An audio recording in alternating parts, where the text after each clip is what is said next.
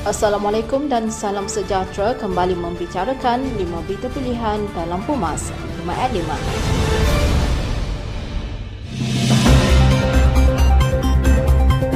UMNO telah menyerahkan surat rasmi pengguguran keahlian dua bekas anggota Dewan Undangan Negeri yang menarik sokongan terhadap Ketua Menteri Melaka, Datuk Seri Sulaiman Mat Ali. Setiausaha Agung UMNO, Datuk Seri Ahmad Maslam berkata, surat itu diserahkan kepada Ketua UMNO Tangga Batu, Datuk Seri Muhammad Ali Muhammad kemarin dan diterima dua adun berkenaan yang juga ahli UMNO bahagian itu. Kedua-dua mereka adalah bekas adun Sungai Udang, Datuk Seri Idris Harun dan Pantai Kundur, Datuk Nur Azman Hassan. Mengikut dua fasal dalam perlembagaan UMNO, mereka berdua telah tergugur daripada keahlian UMNO. Dewan Undangan Negeri Melaka dibubarkan pada 4 Oktober selepas susulan tindakan empat adun iaitu Idris dan Nur Azman serta Datuk Nur Hizam Hassan Bakti dari Bebas Pengkalan Batu dan Datuk Nur Effendi Ahmad dari Bersatu Teluk Mas mengumumkan hilang kepercayaan dan menarik sokongan terhadap kepimpinan Sulaiman. Pilihan Raya Negeri PRN Melaka adalah sebaiknya ditangguhkan dahulu walaupun jalan terbaik adalah dengan menyerahkan mandat kepada rakyat untuk memilih kerajaan baharu. Presiden Alumni Parlimen Belia Malaysia Muhammad Nazrin Faiz Cik Abdul Aziz berkata, walaupun hampir 92% rakyat Malaysia telah divaksinasi, tetapi bukanlah kayu pengukur untuk mengadakan PRN. UMNO mempunyai pengaruh yang kuat dalam kalangan rakyat Melaka. Pada masa yang sama perlu memikirkan soal keselamatan dan ketenteraman awam dalam krisis COVID-19. Setiap parti politik wajar mempertimbangkan sama ada pilihan raya ini perlu diadakan demi kemaslahatan rakyat. Pemimpin perlu tolak isu persengketaan dan mencari kata muafakat bagi memastikan kepentingan rakyat diutamakan. Rakyat sudah menderita hampir dua tahun dan PRN boleh diadakan semula setelah negara benar-benar bebas dari COVID-19.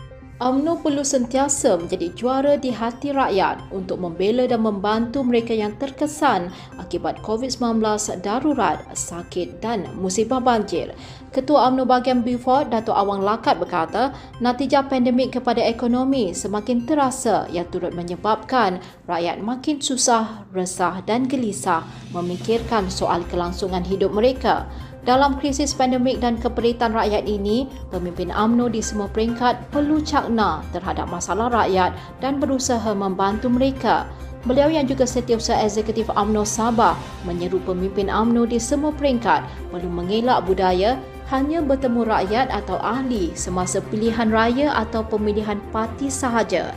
Mereka harus kembali kepada landasan asal dengan menjadikan mantra tradisi membela rakyat sebagai teras perjuangan ketika ini. UMNO satu-satunya parti yang kekal berprinsip memperjuangkan nasib orang Melayu sejak dahulu lagi.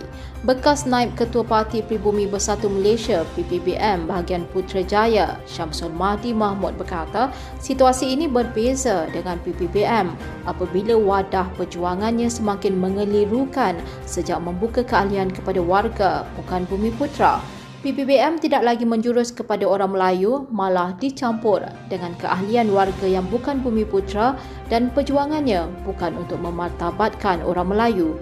Menurutnya, AMNO lebih fokus kepada perjuangan orang Melayu berbeza dengan PPBM dan fokus untuk memartabatkan orang Melayu itu adalah lebih penting tanpa mengenepikan kaum lain. Setiausaha Agung AMNO Datuk Seri Ahmad Maslan mengumumkan penarikan dirinya daripada pencalonan sebagai timbalan Speaker Dewan Rakyat. Menurutnya faktor utama keputusan itu dibuat adalah bagi membolehkannya menumpukan lebih perhatian kepada kerja-kerja sebagai Setiausaha Agung AMNO dan mahukan lebih banyak ruang untuk mengutarakan pandangan di Dewan Rakyat sebagai ahli parlimen. Beliau yang juga ahli parlimen Pontian berkata pencalonan beliau sebagai timbalan Speaker Dewan Rakyat dicadangkan oleh Yang Amat Berhormat Perdana Menteri Datuk Seri Ismail Sabri Yaakob.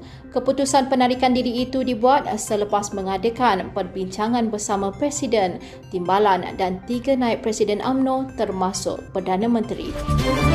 Sekian dari saya Kaslinda Abdul Kadir. Jangan lupa temu janji kita Isnin hingga Jumaat jam 5 petang 5 berita pilihan dalam Pumas 5 at 5. Assalamualaikum dan salam Mafakat Nasional.